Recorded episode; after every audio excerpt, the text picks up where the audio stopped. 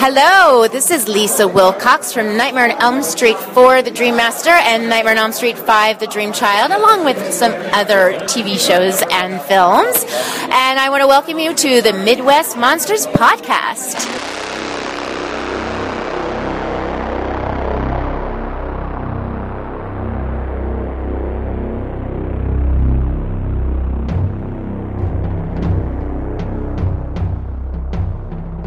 Excited. I'm sorry I picked this topic. I love this movie. It's a scary movie. It's a scary movie. And it still affects me just the same. I cannot put that on. I gotta tell you, something about this movie worked for me. I was Oh. like, it rocked. So I mean, that's kind of that's debatable, but I mean, it's a great movie. That, you know, I, it's my right as a viewer, as somebody who spends my money and time to go watch these films, to have my opinions and be disappointed. But that's what I love about about this group doing this podcast right now is that on so many pages we're like right there with each other. But then, I mean, it, it's it's almost inevitable that uh, you know half the time we're going to go, "You're out of your mind." You already. I'm sorry, but That's,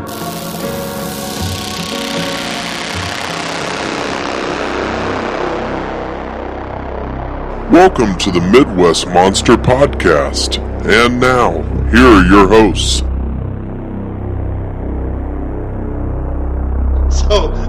she was the funniest looking chick I'd ever. Seen. Oh, my bad. We're recording. Go ahead. Well, we are the Midwest Monsters podcast, and uh, I'm one of your hosts. I'm. Uh... Good evening, ladies and gentlemen. So glad to have you here. This is the Midwest Monsters podcast. I am Grizzly Abner, joined by Uh, Matt Chan, Professor Wagstaff. And we have a very special guest here this evening, a friend who's been on the show before. You know him as the guy who helps the poor orphaned animals. You know him as the guy who plays in the band Lipstick and Parental Advisory. You know him from all the sweet cosplay he does. He is our friend. He's the salt and pepper uh, guy at all the conventions that all you ladies keep asking me about. His name is. I don't know because whoever that guy is sounds cool, and I don't think I'm that guy. You're that guy. Oh, I was drunk right there. I know. Mad Chan, quit playing on your computer. We're trying to do a podcast here, son. ahead, man. His name is. Rybone. Thank you. Whoa. Finally. What up, getting here What a the journey. Boy, what a what a journey. What a what a Lord. what a trip to get to this point. yeah, dude, we braved the tundra. I mean, it's cold. Yeah. we really did. Yeah, oh good Segue. segue. Oh, son. Yeah, it's a it's an icy cold night in Muncie, Indiana. It's about uh, uh, last we checked, which was two hours ago, it was 11 degrees. Yeah. I bet it's down to 10 or 9 at this point. Or It was a- probably it was a- lower, yeah. It was a balmy 11. Yeah, Was it? yeah. Uh, lots of snow on the ground. It's been a snowy Sunday, and, and we braved the weather to get to Savage's Ale House to have some good treats and, and cold drinks. And uh, tonight, this weather plays in perfectly with what we're talking about. Mhm, because mhm. you remember in the past, we've talked about Christmas horror, which was a fun episode. So we won't be talking about Christmas horror. We might bring that up real quick here in a minute, but tonight we are talking about winter horror. What are some good horror movies that are set in the winter? Good horror movies that you like to watch in the winter because, as we know, Mad Chan don't care about watching them at any certain time. So, Right, uh, He did reference that. yeah. Uh, Yeah. So, um, that's tonight's topic. And, uh, you know, me and the professor here, I don't know about you, Rye Bones. How, do, do you have seasonal stuff? Do you have stuff you like to watch certain times of the year, certain holidays, anything like that? He just keeps watching Porky's, It's like over and over again. it's on repeat. I'm gonna wore out. Uh, no, I don't think I really have anything seasonal that I necessarily like to watch. Um, but I do tend to. Uh, I tend to watch more horror films in the summer than the winter, though. I don't know Yeah. why that is. Yeah. Well, I saw a lot of westerns in the winter, personally. Yeah. You know, westerns are. distract from the cold. Yeah, that's sort of westerns- Going on. westerns- They take place slow. in the southern southwest. It's real warm and Yeah, exactly. Yeah. and uh, you know they're kind of slow paced and everything moves a little slower in the wintertime. But you know, there's definitely some winter horror that I like to watch. And Yeah. uh, we talked about Christmas horror. We talked about Gremlins, Santa Sleigh, uh, Black Christmas, um, Silent Night, Deadly Night. Uh, Yeah. Anything I left out? Oh no. Well, I mean, I, th- I think we just did a barrage of different Yeah. things. You know. Yeah. So I mean, those are some that winter setting, but definitely Christmas themed. Yeah, so yeah, we yeah. won't They're, be they're themed around the holiday. right. This is more snowed in when the snow's beating down on you. Because here in Indiana, we can we can get a couple inches of snow in a few hours. Yeah. You know, Yeah. and just be snowed in. Like we've been snowed in at Grizz's house before while Yeah. recording sessions. So We got they- we got like six to eight inches in a night that one time. yeah, yeah, it was it was What pretty she creepy, said. man. Well, We just got that in Chicago up at Days of the Dead. Yeah, Days of the Dead, we yeah, got we got we got quick. dumped about seven inches that night. They Yeah. said that was. I, I saw in the news the next day that they said that was the most snow they've gotten uh, gotten on an opening day of s- snow in like in 100 years. 120 years. Yeah, Yeah. yeah. I was like, oh great, and we're up here to experience that. yeah. Taking a half But- hour to uncover my car. So, but that's the theme. Is uh, the theme of all the movies that we're pointing out is the weather and is particularly the snow and the the feelings. We're going to talk about a lot of, and maybe not a lot, but we're going to talk about the feeling of being trapped indoors. And talk about the snow and the cat it being a catalyst for certain horror movies and how that helps or hurts a film. Mhm. And I think that's what we're going to kind of bleed into. Um, we did kind of like what we do for our roundtable discussions. Everybody kind of picked a movie, and we're gonna, or, or like we did for our mashes, but everybody kind of picked a movie, and then we're gonna go into a little roundtable discussion about other snowy horror movies. Totally. So, uh, Grizz, do you want to start us off and let everybody know what you picked? I don't remember. Yeah. We can just Home listen- Alone. I- That's a great winter movie. I watch that one every winter. uh, but I'll just we'll just give you a rundown of the four, Yeah. and what what's one of them, Grizz? Uh, The Thing by John Carpenter. Right on. Uh, uh, so uh, we talked about The Thing, which is one that we did cover briefly in, uh, admittedly, not our favorite episode, our John Carpenter episode. Yeah. Uh, we we, Travesty. ki- we kind of rushed through some John Carpenter films. We're not proud of that episode. you know, maybe we'll revisit that one day. Maybe we will. Maybe we will. Maybe. So we're going to touch on The Thing here tonight. What else? one of my favorites, Misery. Yeah. I, I love Misery, man. And uh, it we covered that a little bit in the King episode, but we felt like it needed revisiting hmm because it's the snow is a catalyst for part of the reason he stays with Annie so long and lends her that credibility. Yeah. Anybody else? Uh, the Shining, Yeah. which I've made no secret is my favorite movie, basically of all time. Right. Um, I I'm very in the sense of like what you were talking about earlier, and, and Mad Chan doesn't really worry about themes being appropriate to time of the year and things like that. I am, as as you are as well, Grizz. Um, and one because my, I lived with you. Yep. well, well, and one of my favorite absolute ones is winter horror because it's very easy to get in the mood when you got a foot of snow outside and put on these movies where part of the horror comes from it and it just it just works but with the shining to me it's the ultimate in winter horror Yeah. because and we'll go into it some but you're basically in essence trapped with supernatural forces or even if you view it differently as uh, a crazed family member you you can't get out and there's no one that can help you Yeah. i mean you are way up in the middle of nowhere so to me that's as good as it gets for a for a winter horror movie and and the thing plays on on that in different ways as well but, and the Totally. fourth one is Which, hang on, real quick. Go As you said, with The Shining, we talked about it in our King episode. Yeah. We Oh, touched yeah, yeah. on it, and we also touched on it in our Possession episode in passing. And Mhm. so, uh, yeah, so things we've talked about before, but definitely we want to dig into a little deeper tonight, Yeah. for sure. and the fourth movie would be Dead Snow. Dot Snow. That's the snow. Which, actually, uh, the anniversary. It just yeah came that out was just by chance yesterday? didn't even realize it Six, yeah Six years ago yesterday? Yep, but put up or actually seven, I think. Yeah. maybe it was. I think it was 2009. 2009. Yeah. yeah. Yeah. Um, but yeah, that that was just by chance. I was like, oh, that's kind of fun. We'll be talking about it tomorrow night. Yeah. Well, speaking of things that are time sensitive too, we want to take just one moment to uh, give a shout out to one of our favorite scary men in the horror business. Uh, dear Angus Scrimm Yeah, passed away. Uh, uh, was he 89? 89. Rich, rich old age of 89. Uh, blessed to live that many years. You know him as the tall man from Phantasm. Just uh, amazing, amazing actor. And uh, just want to give uh, credit where credit is due. Most definitely will be missed. Absolutely. Boy, you will be missed, bro. Okay, so Mad Chan, where are we starting, bud? Uh, let's just dig right into. Uh, I, let's dig into the newest one. Let's dig into Dead Snow Okay. because that was the last one we kind of talked about, and this was my pick. I remember this specifically from the day we planned the show out.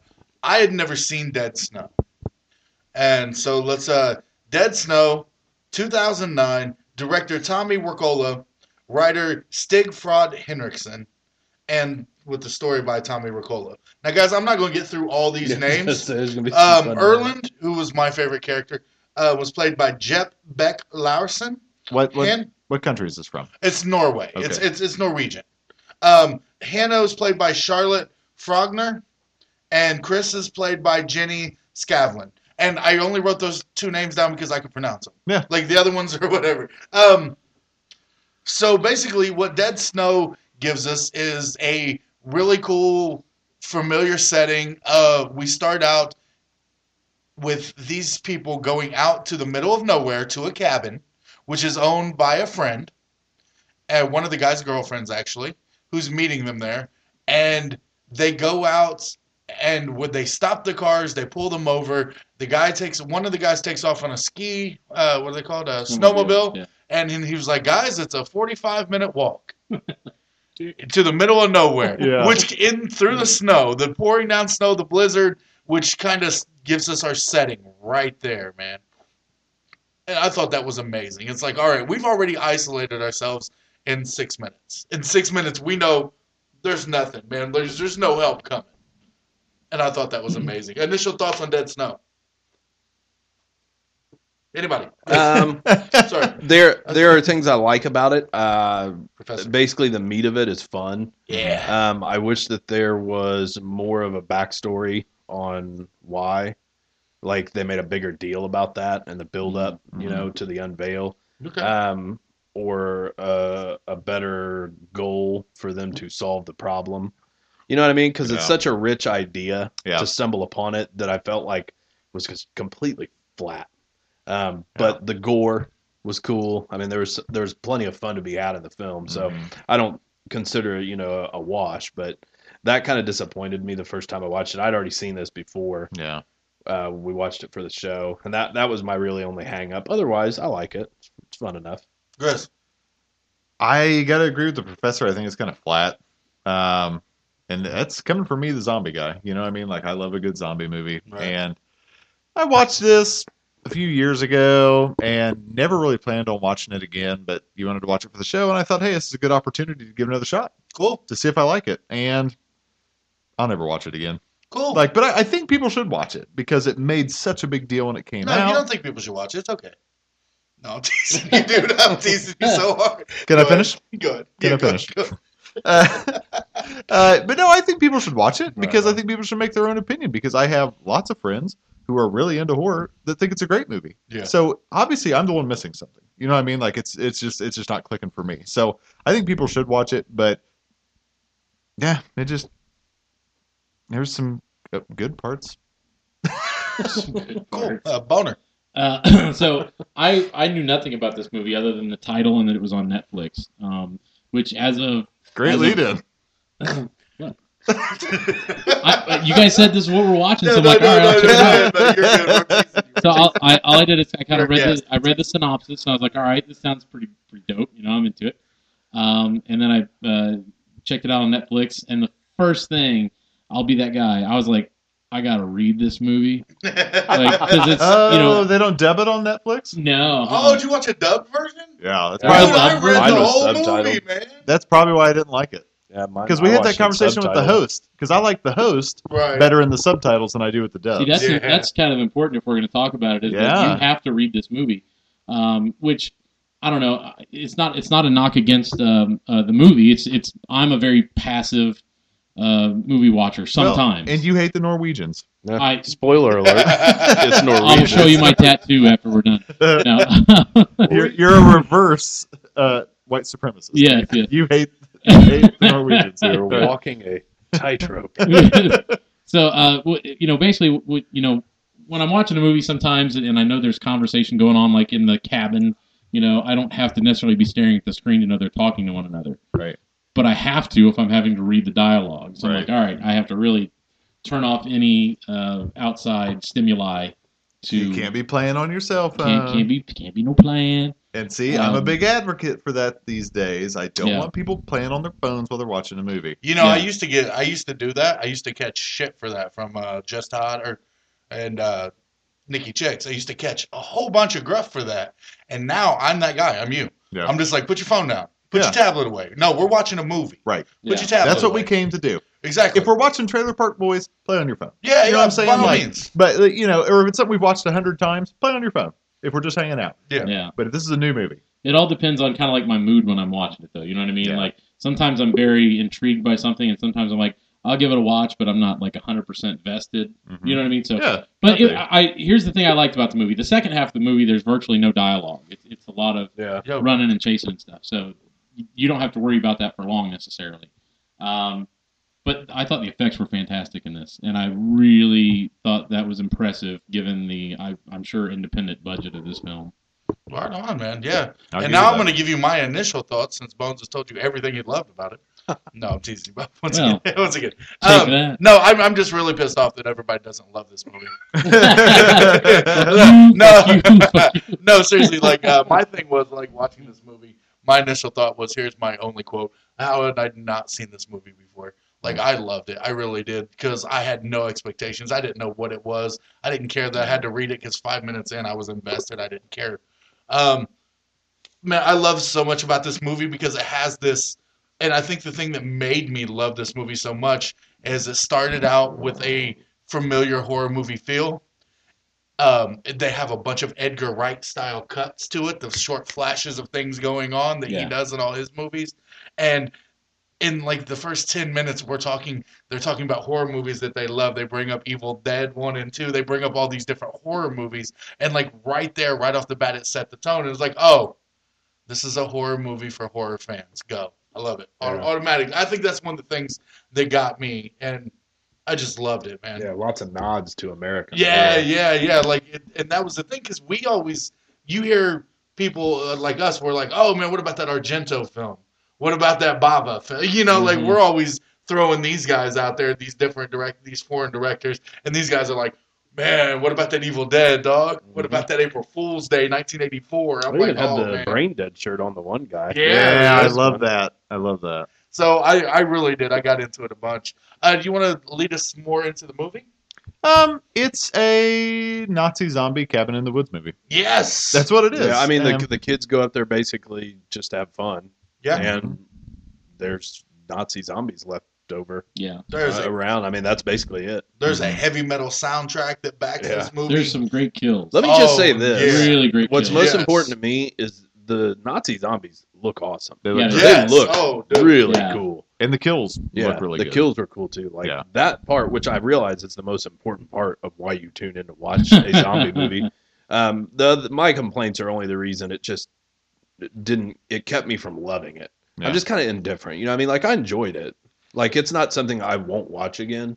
Right. It's just if there were more of a reason why these zombies are up there, it Right. takes five minutes. Give me give me a, more of a storyline to it. I would have I would have been more into it. I think. See, and I think they wasted that time on stuff they didn't need Yeah. to. The movie Yeah, felt so long to me. Mhm. The movie feels yeah, like it does. two No. I will give you But that. it's only an hour at, and a half. at certain points, you're just even while all the action's going on, you're like, damn, okay, we've seen it. Can we move? You Yeah. know, like let's let's hit a different beat with a different character. Because I think that's the thing. They um, and we're used to those horror movies now, like the the updated ones that give us three different characters and we're flashing back and forth between them with it in minute or two intervals. Like we know what's going on with Grizz, and then we know what's going on with the Professor, and then we know what's going on with Bones, and then we cut back to you, and then you know, we're used to that as Americans. They were like, no, here's five minutes on these women. It's her running through the woods for five minutes. right. Zombies chasing her, and then something happens, and now we cut to these two guys in the cabin, and they're here, and we follow them for ten minutes, and then we cut back to this other woman.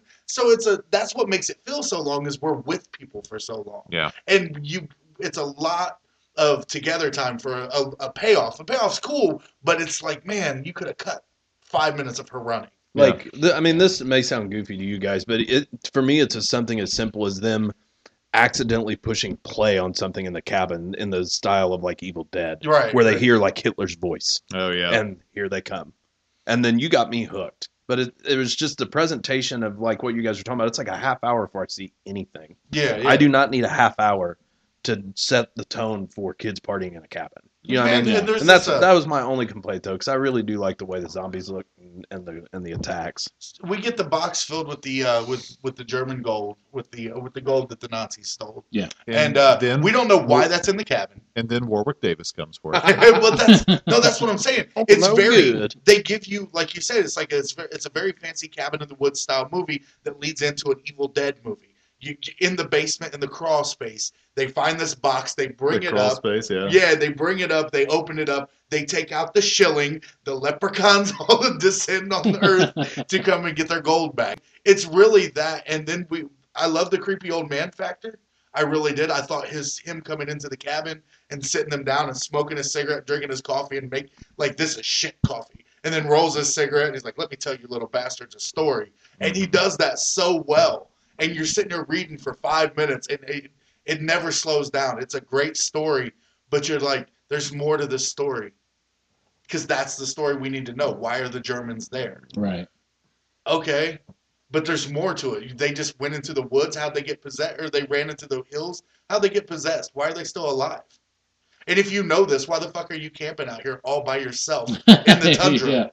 letting these things kill you? Yeah. I just I there think- were certain things. I think this is a sequel to The Keep. Did anybody feel like there, there's a particular scene, and I don't want to give away what happened. Uh, a, a certain cast member modifies himself. I'll say. Uh, oh, dude, I wrote that. That's my did, note. I did love that. Did anybody feel like that was that little scene right there was a nod to uh, uh, Shaun of the Dead? Sean? Yeah, that's a It- it- nod. that's Ash straight up. Dude it- cuts his arm off. no, no, it, it felt like. Well, I wasn't gonna say that, but No, it, okay. it felt like that. care. The way they cut Pretty that scene was almost like a Shaun of the Dead feel. Oh well, like the all way of it it, was yeah. cut. Totally, yeah. Yeah, yeah, yeah. It's the Edgar Wright. That's what I was talking about. The Edgar Wright style of Yeah, filming. yeah, yeah. But yeah. I mean, there's just that nod, dude. Straight off cuts his arm off. Yeah. Like Ash. I said, oh shit, he ashed himself. That's my that's my note. Oh shit, he ashed himself. Spoiler alert! Pretty Then he gets bitten t-shirt. a ball. and, and that's what I put next, and just to get his thing bitten off. yeah, it was great. Um, I want to let you guys Uh. know that uh, I learned some Norwegian while uh, while watching this movie. Um, hello, Hello. sunny beach. okay. And my favorite Norwegian word I learned, evil dead.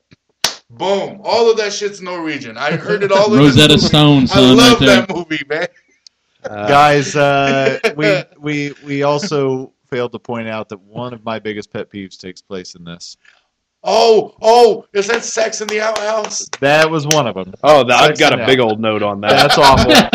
But no, the real one I wanted to point to was there was white people with dreadlocks. Oh yeah, You Yeah. guys know I hate white people with dreadlocks. Barf City.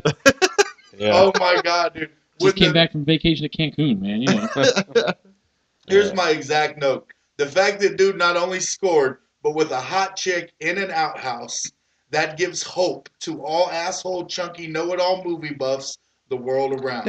I'm not gonna lie, the outhouse sex scene has set the bar by which I'm gonna judge all future sex scenes with chunky know-it-all horror buffs. Now, look, now let's think about Straight this. up. Good-looking female Oh yeah. In her mind decides, I'm going to go have sex with a dude taking a shit in an outhouse in the Arctic conditions. she was practicing for the Blumpkin. I guess we, we won't go into that. bump cathlon. Yeah, Blumpkin. Norwegian. Bro, I yeah, I was watching. I was like, what is going on? Awful. Yeah. It was Like, like I- on a moment from like an old exploitation film where somebody was just being ridiculous. I was hoping that dude was gonna get her, not the other guy. I was really because it looked like a teen a teen hookup flick. Like they were paired off. His girl, this is his girlfriend. That's his girlfriend. His girlfriend's coming in, so you two are gonna have to decide who gets the hookup. Yeah. So I was kind of hoping the chunky fat, the chunky dude was movie buff. Oh, for sure. No, no. I was I was cheering But- for and it. he got her in the outhouse. Nah, player. I, was, uh, I laughed. I was like, man, dude, like she she wanted that dude so bad. She was just like, I don't mind the smell, bro. So they find the gold. The Nazis come. Oh yeah, so the Nazis come to get their gold back. I I forgot what we were talking about. I was just chunky fat dude. Uh, so, any closing remarks on? oh, this? dude, the guys. It, it, my opinion is check out Dead Snow for real. Check out Dead Snow. I can in good conscience it just tell people once. that, It yeah. just I'd try it once, it. man. Yeah. Well, and I think too the uh, with a lot of what, especially what we're getting ready to talk about, even the films we focused on in and the roundtable, a lot of winter horror is very serious. So this is nice to throw in the mix. Oh, yeah, novels. definitely. So yeah, And- definitely and That's the oh, and the, the- all goes back to the reason they're trapped in a snowstorm in a cabin, and there's tons of snow everywhere. It snows throughout the film.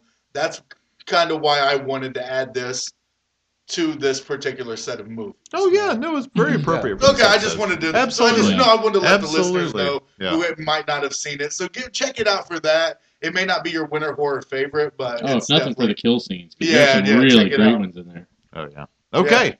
Good. Moving along. All Next right, film. coming up next, we got Misery, 1990, written by William Goldman and directed by one of my favorite directors of all time, Rob Reiner. Hands down. Based upon the Stephen King novel Misery. We got Paul Sheldon, played by one and only Sonny James Jimmy Caan. We got Annie Wilkes, beautifully played, masterfully played Yeah, by Kathy good. Bates. So good. We got Sheriff Buster, played by Richard Richard Farnsworth, a guy who was in movies such as A Day at the Races and Gone with the Wind in the late 30s. oh, This he's man so did a good. great job. And then we bring it back. Marcia Sindell, played by the beautiful Lauren Bacall. Yes, Bogey and Bacall. She's in this movie. Um, great up, man. I love this movie. Let's uh, let's take it around. That's my opening thought. I love this movie. Everybody else. It's so good. oh man. It's so good. It's just so fun. Like, and this was one that I could sit and, like I was just telling you, don't play on your phone while you're watching a movie. Oh yeah. This is a movie that I could sit and like cruise on my phone and just look up and go, yeah. You know what's coming. Right, You know what's right, because this is like the fifth time I've watched it. I love it. It's so good. So yeah, it's so well done. It's so isolated. It's every part is played masterfully, Yes. masterfully. Uh, a perfect reverse Florence Nightingale. You're not in love with your nurse anymore. You know what I mean? Yeah. Uh, matter of fact, your nurse is what's causing your ails. I'd read There's the, no Stockholm syndrome going on no, here. Not no. at all. I, I, I, No. I'd read that where uh, uh, when it was written, I, Stephen King said it was, you know, I guess he addressed it years and years later that it was his take on his substance abuse. That Kathy Bates plays the drug, and you know Mhm. he plays the, the victim. Yeah, I was Oh, like, well, wow. so I kind of watched that, going, well, that makes sense because he's always, you know, James Caan is always asking Kathy Bates to, aid, you know, make me feel better, help Yeah. me feel better, and in essence, she's keeps him it. crippled at home. Yeah, exactly. Right. Yeah, yeah. So Wow. it was it was beautifully done, but I think the whole movie could be could be subverted in in, in today's age with two words, and that's OnStar. So you know, So very Hey, true. play. You don't get on star in a classic Mustang like You that. ain't got a Yeah. 65 Mustang with OnStar. Exactly. this this for me, this 65 movie, and a half. this movie never creeps onto any all-time list for me. It's never one that's at the forefront Oh, of my brain as you know my favorite horror movie. I got you. But every Yeah. time I watch it, I'm reminded it's great. Yeah. You know what I mean? It's just not one of those ones you think of, Yeah, it's In- not in gonna be on my those top 20 list. but man, it Not gonna is be on my it's list. perfect Yeah. for for winter horror for what we're talking about tonight is perfect for it um but yeah like from top to bottom it's a small cast and but everyone is just great at exactly what they need to do Oh, in it yeah. um it's it's very uh, nuanced film too I, which is something i kind of paid more notice to this like every little movement just seems so calculated with personal flair from the you know each actor so yeah i mean from start to finish i i really enjoy it it's a, it's a great one and i always think of junior walker and the all stars and shotgun with him jamming to that at the beginning that's the Right first thing i think of when i think of misery is him jamming to that song Man, uh, this is that movie, man. And no matter what, where I'm at, if I'm flipping through the channels, I will stop and watch this. Mhm. I'll just leave it on. Like, oh, Misery's on, I got you. And it's just one of those films. I agree. It's never. If you ask me my top, well, we've done that. We've done top fives, top tens. Misery's never hit there. But Kathy Bates is so brilliant in this movie. yeah. Like she make. I, I love me some Jimmy Caan. Don't get me wrong. I love James Caan. But Kathy Bates makes Oh, this yeah. movie Oh, yeah. man there's she gives a performance that is just absolutely amazing and the um one of my first notes here is that this movie gives you that trapped feeling Mm-hmm. that the feeling you get when you're caught in a heavy snowstorm like he can't go anywhere and he's at the mercy of her because he's hurt in the beginning but the snow is the catalyst that keeps him there right. Oh, the roads are still down, Paul. The, we can't talk. You can't talk to the outside world because the phones are still down, Paul. Yeah. And he buys it because the snow. Yeah. You see, so that's kind of a lead in. We don't find out about her character until later on in the movie. But the snow is that catalyst. It gives you that cold feeling. It's like, when do we have that blizzard? The snow's what put him there. The snow's what keeps him there. hmm So I, I really enjoyed that. I think that there's no wasted shot in this film. Yeah, Yeah. no wasted line of it's dialogue. very slick. Yeah.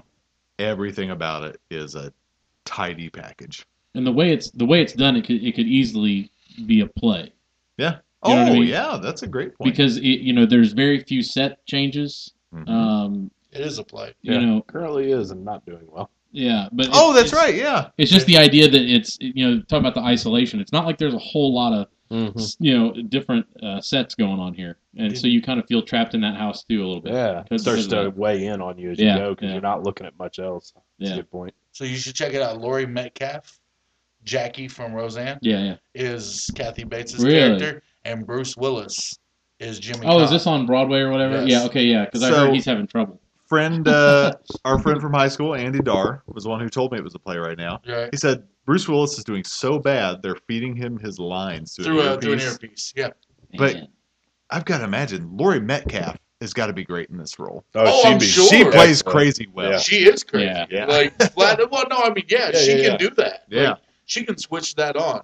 Um, does anybody have any specific things they want to bring up about this? Because I have a few different scenes that I kind of want to bring up, and then Uh, I'll let you guys. scenes? I'll roll over specific things. Uh, um, the cobbling scene still makes me cringe. Hobbling. Is it hobbling or I read cobbling? I thought she said hobbling. Either way, I don't know like what when she y'all bust. said. Okay, when she Either way, busts your his ankle ankles. good.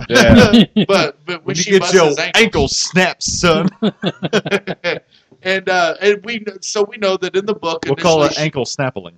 she- in the book she initially cuts off his left foot. Oh, didn't Yes, uh, it's not a spoiler. The book's Your been out for many years. Toby. In the book, she initially cuts off his left foot, and that. Don't um, be using your fancy learning on No. this episode. so the thing is, when they wrote the screenplay, the uh, the guy who wrote the screenplay said he would only adapt it if he could make sure he added that scene, Hmm. and he wrote it into the initial script, and Rob Reiner's the one who changed it, oh, and ultimately it worked out the way it worked out. It was it's gruesome. it is. Like because the second one you don't see, but that first one you see the foot snap and swing. Yeah, that Like I showed it to my daughter the other night, and she was just well done. why? my- No, she was. She was just. I want to watch this with you. I was like, okay, it gets intense. yeah. Yeah. Look, I mean, I'm not gonna shy away from it. It's not Right, that bad. yeah. I mean, No, it's yeah. Yeah, yeah. Um, the and the other thing that comes to mind is that scene where Annie Wilkes comes in. She's downtrodden and she's holding the gun. She pulls the, The- gun out of when her. Yeah. the- Yeah. She's talking about the blues. Yeah, talking about how she has the blues, and you're going to leave in a few days, Paul. The snow's going to break. You're going to be done with the book, and you're going to leave. And I was just like, oh, like every time I will just stop when I hear that and just watch. And I'm doing this for those of you who can't see me. I got my hands clapping, and I'm, oh my god, like that is just. She delivers that so perfect, man. Oh yeah. Oh what, what I thought was brilliant from a survival standpoint is uh, when you know James Caan, she brings the typewriter paper to him, and he's like, "Oh, this is uh, the wrong kind of paper. I need smudge. yeah, it, it smudges, you know." And and you know he shows her that he types the word smudge and smears it on the paper, and that was his catalyst to get her out of the house. I was thinking, wow, that's actually pretty brilliant. Yeah. That you know he was able to to pick up on something that will get her out of the house. Jimmy Caan is very smart in this movie. Yeah. he is, man. Yeah. Like Paul Sheldon, dude. Like that's a that's a neat character. Man. Yeah. His temper that got him killed in the famous scene of uh, another movie is quite the opposite in this one, Yeah. Well, and they both play it so well. They're both brilliant. which I think is a I testament l- to Reiner as well. yeah, and I Great love how she comes back in and she's like, "Oh, you wanted to do this? Well, I found your key. So yeah. I found your yeah. lockpick." You know, like You looking for this knife? Yeah. Oh, yeah, dude, exactly. yeah, Yeah, Her temperament is insane. How It's- quick it changes. it scares me Yeah, every like time. foam. Every time when she's like, "Oh, and I found your knife," I'm like, "How did you find the Yeah. knife?" It's like, oh. It was so good. so isn't this a weird twisted thing, man? Like, uh, so Rob Reiner saw the saw The Shining, and decided that he wanted to make a Stephen King film. He makes Stand by Me. Stephen King sees Stand by Me and will only sell the rights to Misery, if Rob Reiner's involved. So So Rob one Reiner. time Stephen King had a backbone for selling one of his. So Yeah. Stephen King did that. He wanted Rob one of us Reiner agrees to direct dignity. this, and then what did they do? Rob Reiner turns around and offers it to Jack Nicholson, who turns it down. Now, granted, it was offered to every major A-list Hollywood star, celebrity, but Nicholson was the one that turned it down before Jimmy Compton. It'd have I'd been a completely different Say, movie. thank God. He could have played. Yeah. You don't Kathy need two Bates' crazies. You know what I mean? Yeah. Yeah. I don't, th- and that's the thing. As much as I love Nicholson, I don't think Yeah. he could have done what Jimmy No. Caan did in this movie. No, I agree. No, it would have been totally different when he picks up the typewriter and be like, "I'm just gonna bash your fucking brains in." Yeah, I just wouldn't. I like how your Nicholson sounds like your Ribos. no, it sounds more like Christian Slater. that was a good Slater. like that. That's his Heather's. I love the. Um, I don't know. I love that he writes the story. You know, he's got his version of the story, and Kathy Bates freaks out, and she makes him burn it. yeah, Oh. yeah, that was great. But then he writes the version that she wants, Yeah. And holds it hostage. and then he burns it. Yeah. That But now brilliant. I want to say this. That's a that that to me is a great point because I don't know about you guys, but I feel like, and this is a testament to the direction and Kathy Bates.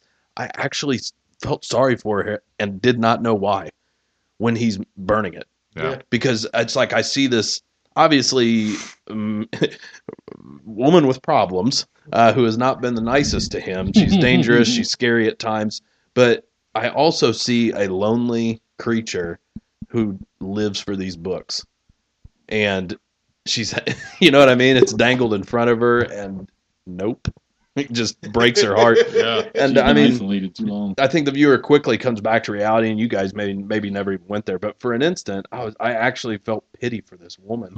You know what I mean? Why he's doing that, and then you know when he cracks her in the face, then I'm reminded Well, what, I the, love it, what yeah. the problem was. Uh, something I want to mention is I love when she is talking to her hog. It uh, it brings just great joy, and the scrapbook I think is is very well done with the backstory on that. Yeah. No, we're not saying Oh this on the air. God, no, man, that I've was got so a great good. note. I've got a great note. I'm Oh, sorry, yeah. Wilson. But no, you're right. You're exactly right. Uh, I must have missed something here. it's an inside joke that we're not going to say on the air because we love this person. right. But uh, so uh, about Kathy Bates. So Kathy, Kathy Bates is You keep like talking. she was absolutely amazing, man. Um, oh my goodness, there, there's that one scene, and this is the last thing I'm gonna bring up. Is there's a scene where Jimmy Caan has been saving his pills, these pills that knock him out. That's He's brilliant. been yeah. saving them, and he puts them in this package, and he keeps it. And they have this they have wine to celebrate the return of misery, and then he spikes her wine yeah. with this knockout juice, and she tips the shit over. That, at that And you can moment, see how crushed you she is. no, I, it, Yeah. I was crushed as a Yeah, I was yeah. I was crushed. I was like, like, oh, he's fucking stuck. She knocked it over. Like so much Like, planning oh went my into that and, and time and yeah. Uh, man, like you guys, watch Misery, man. Like that's it. That's my final thought. Yeah, it's Yeah. totally worth so a back to what I was saying when you guys were completely somewhere else. The scrapbook lets us know we're Oh, dealing yeah. with a serial she's killer. nuts. Yeah, Yeah, she's a baby. is- she's a yeah. baby killer. Yeah, which is Oh. a whole darker, scarier idea that the movie really doesn't exploit, which I think is a good thing. Yeah. I think that we have just enough there and leave it there on those pages. But I thought that was uh, great the way he did that, and you know, you kind of just unfold it and you're realizing like yeah, he is not getting out of here. This is not good. yeah. This Well- is our concern, dude. And what I love too is the juxtaposition of that she is a killer, but she's also like this strange moralist. Mm-hmm. She's Yeah. like, you can't write that filth. Yeah. Think I get some bitchin' hog feed? You want the filth, flam, and the filth? Good duty. Yeah. I don't walk into the My bank. and boy say- went to buy the ticket. yeah, what did she say? I don't I walk didn't into say the no bank damn and- filth, Florida, filth, Florida, filth. I'm offended you called. Fuck you. What does she say? She says, I don't walk into the bank and say, here's a big fucking check or something like that. Yeah. so, all right, yeah. Wrapping up misery here. It's a masterpiece. It's it's, brilliant. it is good. and it's and it like I said, it's one that doesn't make any of my top lists. You know what I'm saying? But it's one that It's an adver- everyone should watch. It's an advertisement for OnStar, man. I'm telling you. That's right. That's right. Yeah, we never explained that he he crashes his his Mustang in the Yeah. snowstorm and she's a crazy fan, and she kidnaps him and puts Yeah. him in the house. That's the beginning. Yeah, we that- talked yeah, about the. There's the plot device right there. So yeah, I want a Richard Farnsworth T-shirt, so just putting that out there. he's a stone cold player in this Yeah, he movie. Stone cold. All right, so moving on, Mad Chad. What so is I think the thing that we're going to talk about next is exactly that. The thing. The yeah. thing. Uh, so I just got to point out that every time I see a man that looks so much like Kenny Loggins, it, it just it just makes me jealous because I've always wanted feathered hair and a and a nice beard, and I'll never have the feathered hair part. But damn it, every movie I see with Kurt Russell and facial hair, I am jealous of this man. He- he's Like I just saw Hateful Eight. You want to talk about a movie that's cold, that makes you cold? That movie made me so cold watching Hateful Eight, dude. Like because the, the the setting and the whole Yeah. carriage ride, I couldn't get warm, and I rocked with the carriage the whole time. Dude, that's another one, and it's not in this. It's the door's broken. You got to nail it shut. What? Nail it shut. nail it shut. anyway, man, Hateful Eight. You guys check that. out. Uh, the thing, 1982, director John Carpenter, writer Bill Land Lancaster. Pardon me. Um, I've got a few of these to get through, but R.J. McReady's played by Kurt Russell. Dr. Blair's played played by me, Wilford Brimley. Um, Nauls is played by my man T.K. Carter. Childs is played by Keith David, and Clark is David. played by Richard Mauser. Mazer. And that's an all-star cast that wasn't even an all-star cast yet, bro. Yeah. Like the thing was beautifully beautifully cast. Um, initial thoughts. I'm just gonna give mine since I'm already talking, and I do that anyway. Man, I love the thing. Yeah. I just really do, and I know it's Yeah. a remake, and I know it's not a, a truth, you know, shot for shot. I mean, I love the idea of the thing because it's not. It's a horror movie, but it's not a horror movie. It's a who done it. It's a trust film. It's a film about guys. It's a suspense thriller. It's all wrapped up into one giant fucking ball of action packed bomb. You know, like they're throwing sticks of dynamite and blowtorches. I mean, dude, this movie is awesome. Anybody? I don't. Mm. Go ahead. You can't follow me, dog. Blowing shit up. I got descriptions. It's cool. I'm better now. I want to come back inside. oh, anyway, that Wolf. I'm not Wilford Brimley, but I was at one point. in my life. No, no, you're not understanding me. So I'm yeah, better. I'm better. I want to come back inside. Do you think he was talking about the diabetes? My it was like I no control. longer have the diabetes. I tell you, the day after Halloween, when they have all the candy on sale, I've always wanted to take little printouts of Wilford Brimley and just stuff them in all the bins. Anyways, getting back to the Go ahead, subject. no, go ahead. Um. I really enjoyed the thing. I really enjoyed the thing. This is another one of my earliest uh, horror film memories. I remember uh, my dad watching this and really enjoying it. Um, and I think what I remember most about it as the kid is the isolation in the snow. You know what I mean? Like there's there's a lot to say about that in this film. I mean they're in uh, what Antarctica. Is that it? About Yeah, as yeah, as you can get. Yeah, exactly. Uh, yeah, not, not a whole lot else rocking down there. Yeah. So even if you did get away from the camp, where are you going, playa? You know what I mean? There, there is no place to go. They You- show us that with the helicopter. yeah, you can go to the Norwegian camp. Good luck with that. What is it with us and Norwegians in Right, the cold, dude? Seriously, Right, or as uh, Kurt Russell kept calling them, the crazy Swedes. they're not Swedish, Mac. They're Norwegian. Whoa, I didn't say it. The guy said it. There's Captain Ron. When you So know. yeah, Hey, that's We get uh, lost. That's. just pull in I just want to say I, I really enjoy this film. yes. Favorite special effects of all time for Mhm. me. Really? Yes. Um, More so than Alien or The Abyss? Yes. Okay. Anything. Uh, right behind it, I would put American Werewolf in London. Okay. Those, those would be, to me, those are the best two for actual practical special effects. So Um, Professor is saying that Rick Baker is number two. No, not body of work, but individual individual movie. No, yep. I got Um, you.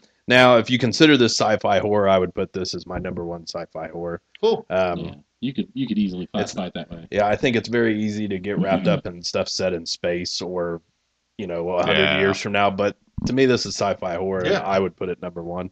And I love the original, but the original was not true to the story. This is. It needed to be remade. So hmm Cool. those are my initial thoughts. What was your father's text about the original? Uh, he, was, he was pointing out that the thing from another world was a carrot, which is, you know, the the end result. We have a monster in the film, but that's what it comes from. All right. Who, who hasn't give their initial thoughts? Uh, I actually watched this just within the last 12 months. Um, I'd never really seen it For it the first time? Yeah, yeah, I'd never seen it before, and I have to pick it up on Blu-ray.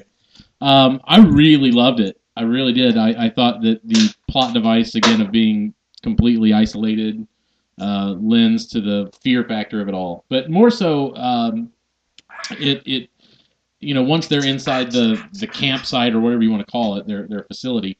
Um, the story kind of goes who is, for lack of a better term, possessed, who has this germ or whatever in them now, and how do you know the 10 people you're sitting around which one's infected with it? Because one of you is. And how do you you know get that brought out and find out who is your new enemy you know Yeah. i thought that was phenomenal they were always trying to track down who had it and who you know how do you trust one another and stuff like that that was really cool That's actually one of my notes. This is a great who who's who movie. You Yeah, know what I'm saying? Like who's got it and they they come up with ingenious ways to do that. And there's so many men and the trust factor going on once they figure it out. But the thing I think I loved more about this movie is I love the scene where they're sitting around brainstorming, trying to figure out what's going on, what the creature actually mm-hmm. was. People in movies don't do that anymore. Because now we expect the smart audience or the whatever. When back then they used to have people that would come out and tell you the plot device. Somebody in the movie would come out and be like, "Steve, there's two aliens that came out of that ship over there, and now they're possessing people." Like this is one of those movies where they legit sat and talked about it. Is it this? Mm-hmm. It must be taking over people. Well, why do you think it's doing that? Because of this. Like they they drive along the story and punch into you what's going on by doing that. Yeah. And I think that was very interesting because we don't do that in movies now. Yeah. Now we expect the audience from a cut scene to understand what's happening. And this movie is like, no, no, no, we need to talk about this. Are we all in agreement that they're aliens? Yes. Okay. And they're trying to take over people, trying to be like a host? Mhm. Yes. So, I mean, I thought that was really well done. And I think it- in in inherently human beings have to have reason for for something when they're scared. And Yeah. that's what's terrifying about this is you can't. you know what I mean? Like not only are you trapped in this small space, but there you have no way to figure it out. You cannot protect yourself, you cannot figure it out. I mean, it's all happening fast and there really isn't a way to you know figure it out before it's become a problem other than just trying your best. And to me that's what's scary about it is you got two you know major basic things that go on with human beings that are scary. I mean you're Mhm. helpless out there in the in the location and then you have really no way to truly protect yourself in there. Yeah. at, at that quick of a pace with something that you don't understand where you i mean you're basically figuring out i can't tell by looking at you if it's you that's scary And that's a much deeper issue Yeah. that even we still face today. You think about like this whole uh, like Syrian refugee crisis. We want to be able to like, well, of course, human nature. We want to let people in and protect them and give them a safe place. But I can't tell by looking at you that you're not a terrorist. You know what I mean? Like this Yeah. is very basic human level stuff. And they do that at the airport too at tsa security screenings right, right. They see me. I've got a big beard. They're like, yeah, you've got like these religious texts and a big beard. We better stop you and screen you. we're gonna know put I you through the metal detector anyway Right. Right. So that's a very basic human thing is that like we want to be able to look at things and identify that you're the enemy. And when we can't do that, we're terrified. That's a big part of this and, movie. and it all stemmed from the dog in the beginning right. Uh, Which it is was- a was great catalyst intro. is- yeah, it was the catalyst of how it uh, came into the camp or the you know facility that they're in, and it basically morphed out of the dog and jumped onto a human. And Well, I love how the Yeah. guys reacted the same way most of us would. We're like, hey, it's a good looking dog. Quit shooting at it. yeah, you know what I mean? yeah. Hey, quit being a dick. man. Right, exactly. what does dog do to you? Why is Oh, this helicopter so mad at this dog? Yeah. N- now in hindsight, you're like, should have shot him. Should've shot the dog. yeah, Yeah. Dude, Kurt Russell is a badass in this movie. he is. He dude. is. If you if if you watch any other Kurt Russell movie and you're like, ah, fuck Snake Plissken. Kurt Russell's a badass in this. Props to his hairdresser. That stuff was on point. Dude, he's Kenny It was on Loggins out in this movie. He's walking around with a stick of dynamite. At one point, he's like, "I'll blow everybody here up. I ain't even caring." He's holding a Yeah, when, flamethrower he's, and a when pack they of uncover him in the room, oh, that was a great scene. Oh, son, he's got a. He is legit. he's sitting there with a flare and a stick and a bundle of dynamite. Like, come on, Like he Yeah. ain't giving up. We I wish- I wish I was as damn handsome as Kurt Russell was. In this Get movie. Fine, oh, buddy. brother, I'm telling you, man. Them locks, that He's beard. so boy. dreamy. Man, like Kenny Loggins took one look at Kurt Russell and was like, "That's it for the rest of my life." Mad Chad, do you remember when we were at that flea market in Cincinnati and you were like, "What's up with that Kenny Loggins puppet up there?" The guy was like, "It's Jesus and it's not for sale."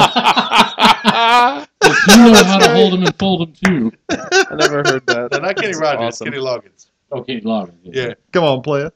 I Get really. I wanted to fly into Yeah. the danger zone, Yeah. and that guy was like, "It's Jesus, it's not for sale." Um, all and I couldn't argue with that. I was like, "All right." Yeah, that's fair enough. And from now on, I'm gonna be like, "You sure that's not Kurt Russell from the thing?" So, um, he sure saw Kenny Loggins act as I- Kurt Russell from the thing. I just see him go to a church and go, "Why is Kenny Loggins on that cross up there?"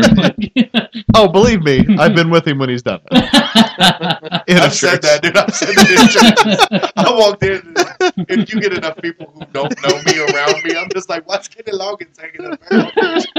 like they really hated his last album. Back to They the nailed him to a film. cross. Yeah, let's get away from Back this. to the film.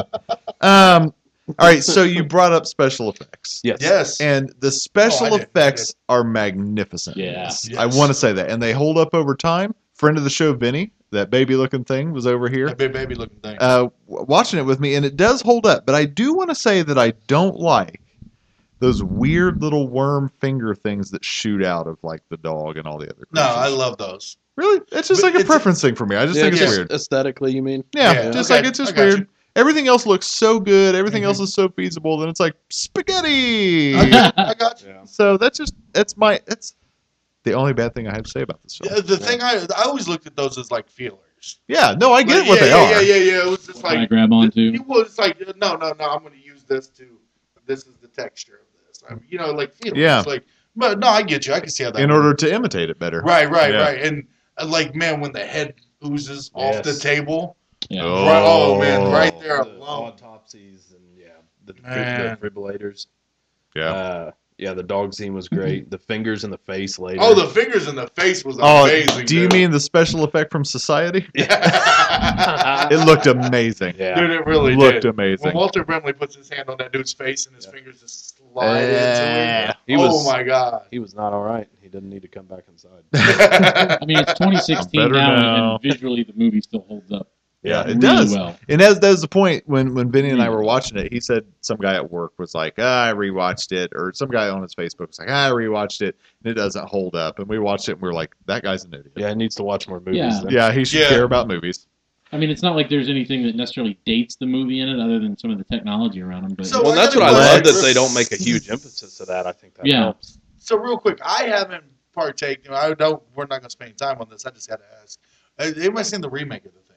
It's a well, it's a Go ahead. It's a it's a, prequel. it's a prequel, and and for that, it's actually kind of cool the way they handle some of it. Like some of the things that you see in the thing, they create a the backstory for. So like an axe in the wall that is grabbed, that happens in the prequel. Okay. it takes so- place at the Norwegian base camp, Yeah. oh, okay, cool, cool. I'm good. I'm good. Yeah. Okay. and you see where I the need to check dog comes from. You Mhm. see where, and I, I that's only what I've heard. I haven't seen it. The problem is, is they just released it and called it the thing. yeah. Right. See, And- I and didn't so know. So when I, everyone went, figured it was a remake.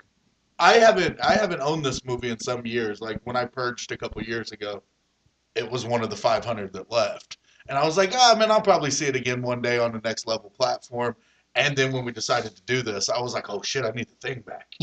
and I got it. I picked it up, but I couldn't find the Blu-ray, and all I could find was this new thing. All I could find for like weeks, and then eventually I got online and was like, "Here we go," and I got it. So I want to I want to name one more scene before we go into the Oh, no, final- no, go ahead. I got the couple. final Go scene here. The blood testing scene. Great. yeah, I had a note on that too. It's one of my favorite scenes in cinematic history. where they Yeah. put the fire on it. Oh, Brother, I jumped and I knew it was coming. right. I jumped Every I was like, time. Shit. Every time it gets me. It's Yeah. so good. So it's a great suspense. Do you mind cutting me the fuck loose? I mean, it's just so good. So good. Perfect winter horror film. Yeah. It really is, man, because there's no place to go. Now, if we're gonna wrap up the thing or get Oh close yeah, to wrapping we up got, the thing, yeah. Let's wrap it we up. have to have this conversation. we have to have it. Why don't we just sit here for a little while and see what happens? Yeah. What happens? Keith David infected. Yep. Keith David's Yeah. infected. Keith David. Everybody thinks Keith David. Yeah. Is it because is it because McCary McCready McCready Mindy McCready? Is it because McReady is our our hero throughout No. the movie? Nope. It's It's, because you think Keith David's infected. because he's breathing heavy, and Keith David is not. I don't even know if he's breathing. He's just Yeah. right. he's okay. there. And there's you series see, Yeah. yep. You Yeah. don't see breath.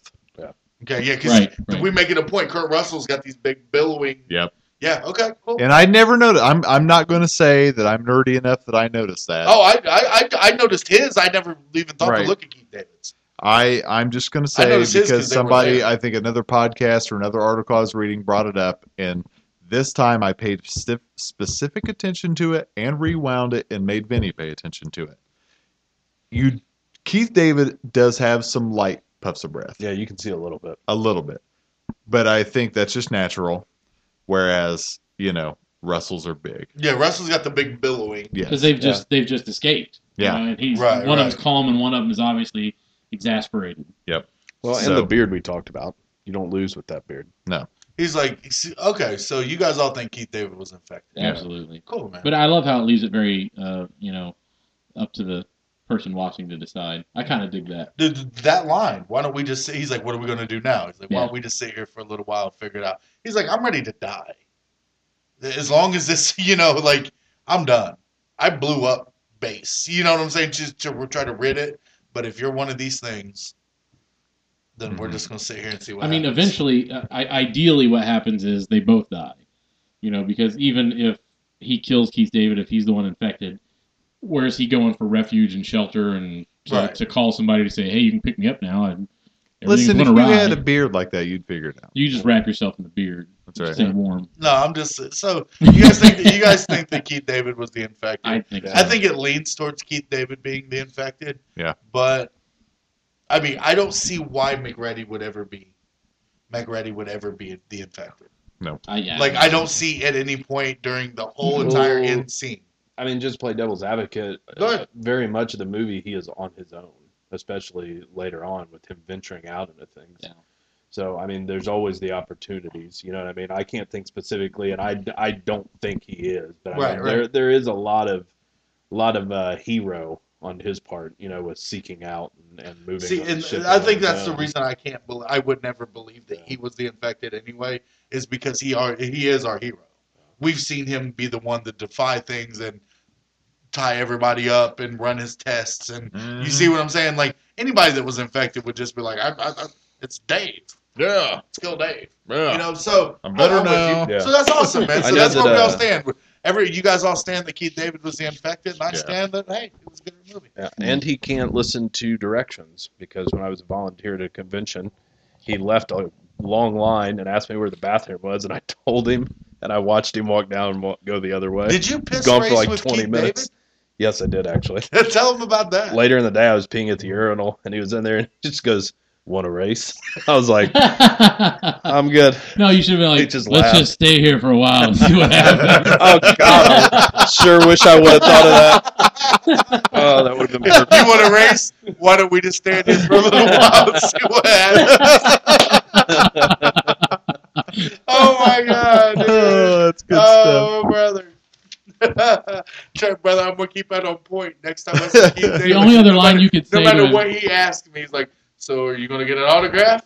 Why don't we just sit here for a little while?" the only thing, the only other thing you could say to him is just put on the damn glasses. God may live. All right, brother. Well, final thoughts on mine is watch the thing. Oh, absolutely. Buy the thing. Buy Yeah. the thing. Okay, there Buy you go. them shits. the- the It's Blu-ray's beautiful on. Blu-ray. It's Yeah. beautiful. Yes, it is. That leads us to The Shining, Uh, 1980. believe you mean the Shinnin. The Shinnin. The Shining, Boy, you used that Shinnin. 1980. You want to get written by Diane Johnson and Stanley Cub, Cub, Kubrick, Kubrick, and also directed by Stanley Kubrick. No, I know it's Kubrick, guys. I'm just Somebody's losing their. uh, I know, like somebody out there is just like, I'm gonna kill him. I'm gonna kill him. Uh, Jack Torrance, played by the uh, wonderful Jack Nicholson. Wendy Torrance, played by Shelley Duvall, and Danny Torrance, played by Danny Lloyd. Shelley Duvall had to be a bitch and be the only one who was not named after her character. Yeah. Uh, Dick O'Halloran, played by the wonderful Scatman Crothers, and Lloyd the bartender, played by the wonderful Joe Turkel. All right, let's move into the shinning. Initial thoughts? Loved it. Go ahead. Anybody else? Ugh. it just becomes more of a masterpiece every time I watch it.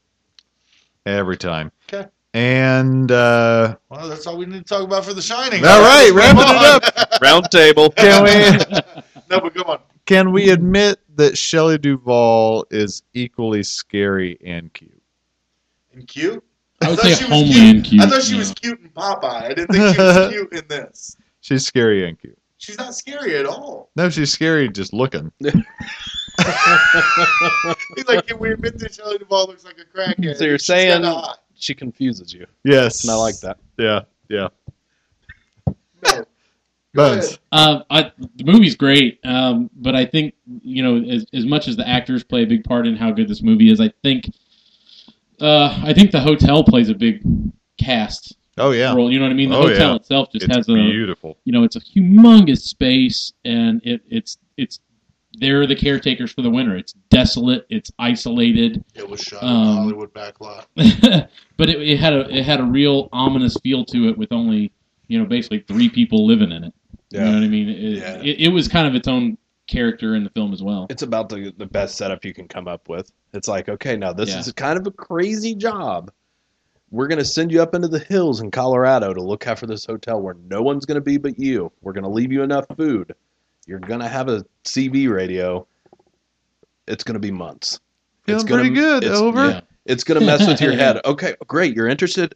One last thing. Uh, the last guy who did this hacked his family up and stacked them into nice little pieces. And then threw a shotgun Yeah. through his head. So it Yeah. just please keep in mind it does mess with your mind, but the general idea of it is Here's just the keys, good wonderful. luck. uh, just you know, being trapped up there. The book does a better job of playing on the ghost aspect of it and being trapped with these Yes. these entities and things that are terrifying. Right.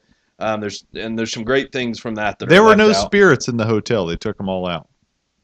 I'm talking about liquor. I, yeah, I, I, it The took me a second. I was no, like, I, I, got gotta figure that. that. Actually, I saw you. You said there were no spirits, and I was just like, "Oh, it- that's keep it great." up, keep it up, keep, Keep it your up. tools sharp, boys. Keep your Uh, tools got sharp. you, you. But yeah, no, I just like the the general setting for it to me is just as good as it can get, uh, especially for winter horror, but also horror in general. Like I, I can remember when I was little thinking that the idea of that was terrifying. Mhm. It's like, well, no, this could be a really fun gig as long as it's normal up there. But I'm guessing since I'm Mm. watching a movie, we're probably not going to have a subdued couple of you know hours of time at the Overlook. So, but yeah, Wouldn't that be some shit? It's like, hey, the hedge monster came alive. The hedge creatures came alive. It's like, great, Danny, go play. yeah. Fuck off, Dan. Well, and just uh, real quick to build off of what play Denver Rybones was saying with with the hotel being a big part of it, I couldn't agree more Yeah. because I think a lot of the imagery that is shot uh, with Kubrick is is nightmarish and is what makes the movie so unsettling. These visions, uh, you know, that we're having, you know, through The Shining, and then just, you know, through the expression of the film, the the blood gushing out of the elevator.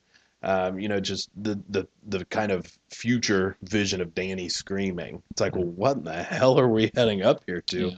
And you know, it kind of plays throughout the film with with the way this the cinematography works with all this imagery that doesn't always have an answer to it, mixed with a very unsettling score, but a movie that is very steady and deliberate. You know what I mean with the way it tells the story over the span of two hours, and it's like so the it's just a weird combination that like I feel it kind of just seeps into you while you watch. If that mm-hmm. makes any sense. Yeah, I think. totally. I think So, what was the name of the hotel, man? What was Yeah. it? No, no, I know it's the Overlook. I'm talking about the real hotel. The, The one they that used was the inspired. the one they used the exterior. for. that's the Timber Lodge in Oregon. the Timber Lodge in The Oregon. exterior is Right, and then the Stanley Hotel is the hotel that it was based on. yeah, and where he wrote it. Right, and actually where he in wrote the it. Right, and that's the one that's used in the Steven Weber miniseries version. and filmed everything in it was Twickenham Studios, I think is the right, name. yeah, it was actually And it was going on. How cool would this be with Empire Strikes Back? Which I know I've said that on the show before. Like the snow that you see on Hoth is the same snow Danny is running around in. What? They were filmed right there next to each other. I had no idea. Yep. It's On the- amazing. and so almost all of the what you see in The Shining, including inside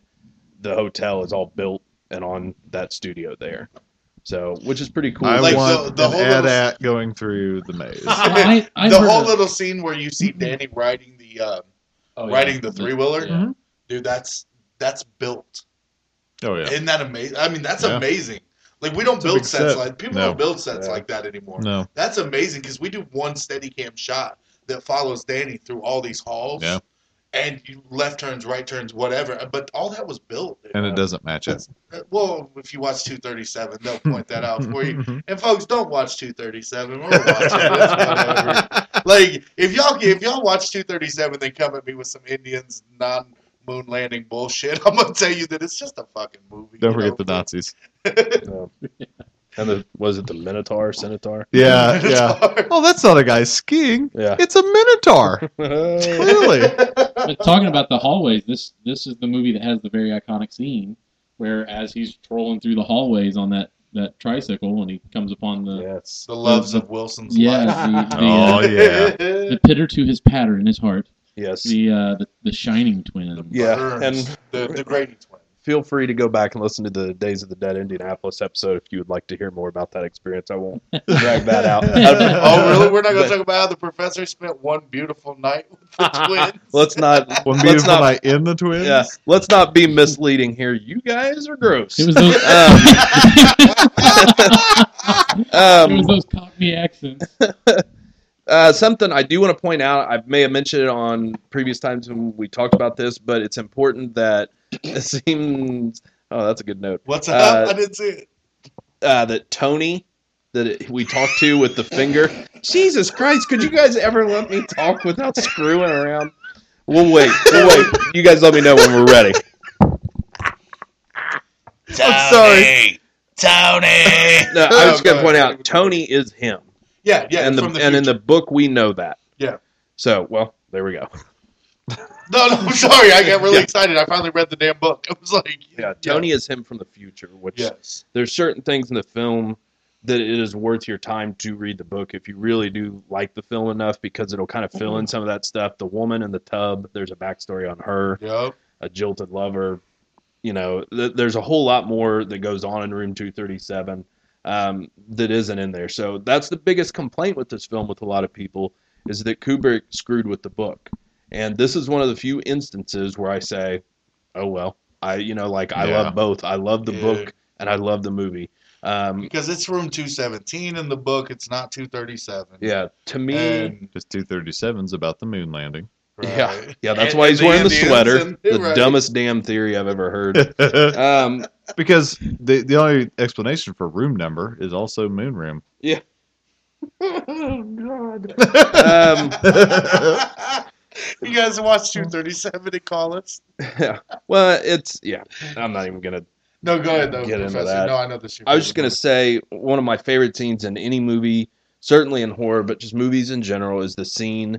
Uh, I mean, you can kind of say it's two scenes that lead into it, but Nicholson talking to the bartender is wonderful, Oh, but also best scene in the movie probably and Grady in the bathroom, Yeah. which I Yes. find, other than one hammy shot with Nicholson, um, just flawless. Uh, because we've heard about Grady right from the beginning. Yep. He is Yeah. the source of terror that we hear about. Yeah. You know, with the guy and hacking up the family and so on and so forth. Now we're talking to him, the supposed person who killed his family and blew his head off. So, I just find that scene beyond effective. Yes. The conversation with Lloyd at the bar, the conversation with Grady in the bathroom are the two things that lead me to believe that this is a possession film. We have the conversation of whether this is a psycho film, a possession film, or a haunting film, which we have said you can blur the lines between haunting and Yeah. possession. But that moment at the bar with Lloyd, before Lloyd shows up and he says, Oh, I would sell my soul for a glass of beer. He looks up and there's Lloyd. And what's he wearing? A red suit. Red suit. Right. Yep. And then later, Grady spills that juice on him. And they go into the bathroom. And the bathroom is red. And for me, that is what sells this as a possession film. That is why this film is about being on bury, being built on an Indian burial ground, being built with hell in this thing. Why Grady killed his family.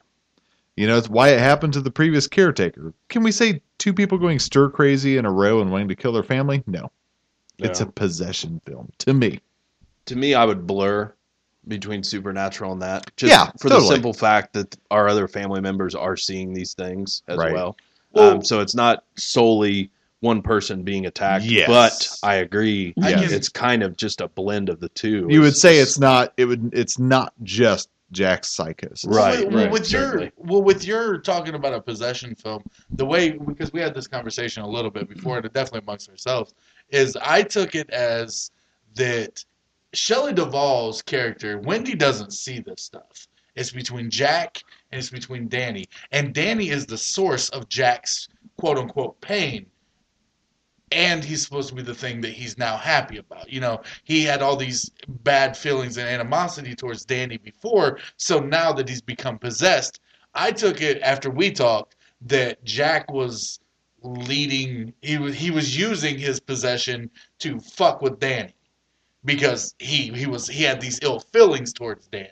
And which play out later in the film in the hedge maze and the you know whatever. But I always took that after you tried after we were talking about possession film versus haunting film. I can see your angle. I can see your angle about it. I think it is But a blur. think- yeah. yeah, yeah, it's a blur, but I mean, I always took it like if it was a straight possession film, then the reason he's seeing the twins and the reason he Danny's getting messed with himself is not because he's got the shining. It's because Jack's like, no, no, no. No, this is what happened. You go play Yeah. with these kids. You're gonna play with them forever. I'm gonna kill your little ass. Don't forget Wendy does see something. Yeah, and I was just going to say that's oh, the, mo- oh, okay. that's I'm the most important part is we see her being terrified by ghosts in the hallway Right, and all the that. other things that she sees The racing through. Right there at skeletons, because- that beautiful blue Yes. scene with the forgot. skeletons. I, am sorry. I, I did forget about that. Yeah. Yeah, well, no, that's a good point though because But if that didn't becomes the object happen, the theory changes and totally gives way to possession and shining. yes. And so, no, that's I'm glad you addressed that. Okay. Okay. So, me too. Me too. Yeah, Yeah, That's- yeah, yeah. That's a that's a very good point on that. You just bridged our gap. Yes. and also I do. one other thing in terms of scary scenes that I do want to mention, uh, how intense is it as we hear the person that is there who has come to help and rescue from a distance, Huh. and we watch, we watch and walk quietly with the killer through the house. How intense is that, especially when we get up right there to where it's going Oh, to happen, and there's almost no score going on. Just hello, hello, and you know this son of a bitch is getting ready to just swing an axe out. And I, it's like I know exactly where he's standing. I've seen this movie so many times. I know exactly when it's going to happen, and I still am just like biting my hand, you know, as we're approaching. I'm like, oh, this is some shit. This guy just flew across the country. I know. He's gonna literally be in the hotel for all of 30 seconds and get axed in the chest. That'd be how I'd go out. That'd be my Right. hero role. Yeah, you would be a smooth pimp player on one side of the country with your sweet afro naked lady That's a paintings on the wall. wonderful artwork. Oh, dude, I've got that painting in my bedroom. And then just to go fly all the way there, drive a bobcat, get stabbed in the chest. So yeah, exactly, dude. I would I would use my shining to send him the message. I'm on the moon. We're on the moon, Scatman. Sorry, dog. You're in trouble. but yeah, I mean, I could go on and on about the differences between the book and the movie and why you Right, know right, why. I like both and strengths and weaknesses. But at the end of the day, I know we're talking winter horror, so right. and this this is great so for let's that. let's We're get back to that though, man. The uh, there's a lot of that winter that plays into this because obviously the, Yeah. the, the catalyst that's keeping him up there and the reason he's there in the first place is he's the winter caretaker. Um, the snow comes in so heavy they don't have regular communication. The winter plays a role and nobody can get out, and the winter play also plays a role when we go outside.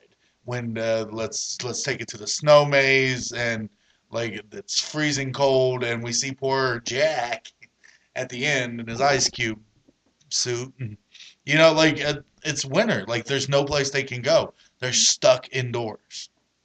Like even if we could get out, which which Scatman Crothers comes in, Right. but they didn't have those means to just leave. Because the Bobcat's Yeah, killed. Yeah. Right. And the thing that differs from the Kubrick version, like he, we're not going to sit here and wax about that, but like the Kubrick version and the Steven Weber version with Rebe- I, I should call it the Rebecca De Mornay version because she's hot. But the the thing that differs is we spend more of that pre time with them, and we see them leave a lot more. Whereas in the Kubrick version, they get there, winner, typewriter, go. Yeah. You know, so like it's it's it makes you that version, the Kubrick version, automatically is like, nope, nothing.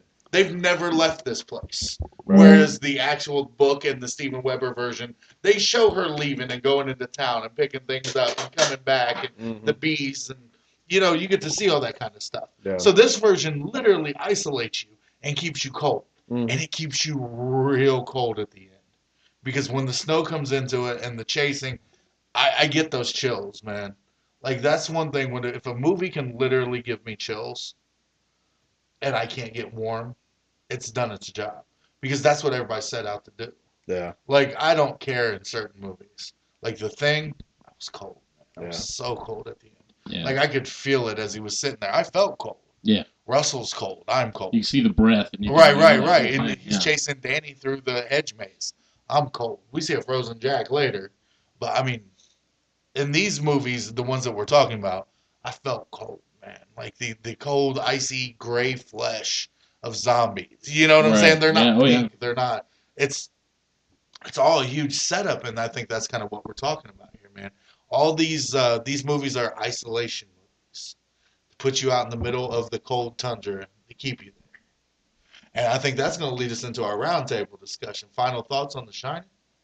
Uh, just, I mean, with what you're talking about with the snow, it definitely is a large part of it. And I think it's important to point out that it's not just, you know, physically watching someone like when Shelley Duvall has trouble opening the door because Right. of the weather, or when Danny is using the hill of snow To that is built up yeah. against the, the, the hotel to slide Which down on. brilliant, by the I way. mean, those definitely are a part of it, but also I think just as important are, you know, scenes of Nicholson walking through the main room with the absolute blinding whiteness coming in during the day. You know, I mean, there's no, absolutely no warmth that is up there at this point. We are we're literally, in essence, just in a different kind of hell. Right. You're, you're trapped up there, and it's it's not going away for months. the snow and the ice burns so hot. Yes. Yes. Yeah. Final thoughts? Uh, Sorry. beautiful plot device, beautiful setting, beautiful cast. Uh, Beautiful cast. At one point, were Not- you looking not- at Shelley Duvall like, Not not as in visually looking, but as far as performances. Um, and there's not a lot of cast, but I think the, the, the greatest cast member in this film too is the hotel. I think that, that that setting and that with that climate of you know winter isolation. Uh, I I mean, it's the perfect setting for that kind of film, and I it's wonderful. It's completely worth the watch, and I dig it. Wendy, darling, light of my life. We see three people walk backwards in this movie. It's a big deal. What? I'm just bullshitting you. That's room 237 business right there. Danny walks backwards. Jack walks backwards. Wendy walks backwards. Jack also throws a tennis ball or a baseball against a wall a million times and types the same shit on his uh his old typewriter. And it's Was evidence. it missing an N? We'll never know. I love how he fell down the stairs backwards though when she swings the bat at him. I mean, I'm sure it's a stunt man, you know, of course, but Oh yeah, that was What- done that was- great. that was a great fall. Yeah, Like, you watch that guy clock his head on the step. Because Yes. yeah, Yeah. because you see him fall away and you think, okay, they're gonna cut to, and they don't. I mean, it's just kind of yeah. the guy really takes that tumble. But knowing Kubrick, God knows how many times that poor Oh bastard yeah, had to do like it. Four different stuff. Well, the it the only time I, Scatman Crothers lost his cool was the scene with the ice cream when he's sitting with Danny Yeah. and having the ice cream. They did that over a hundred times. Why?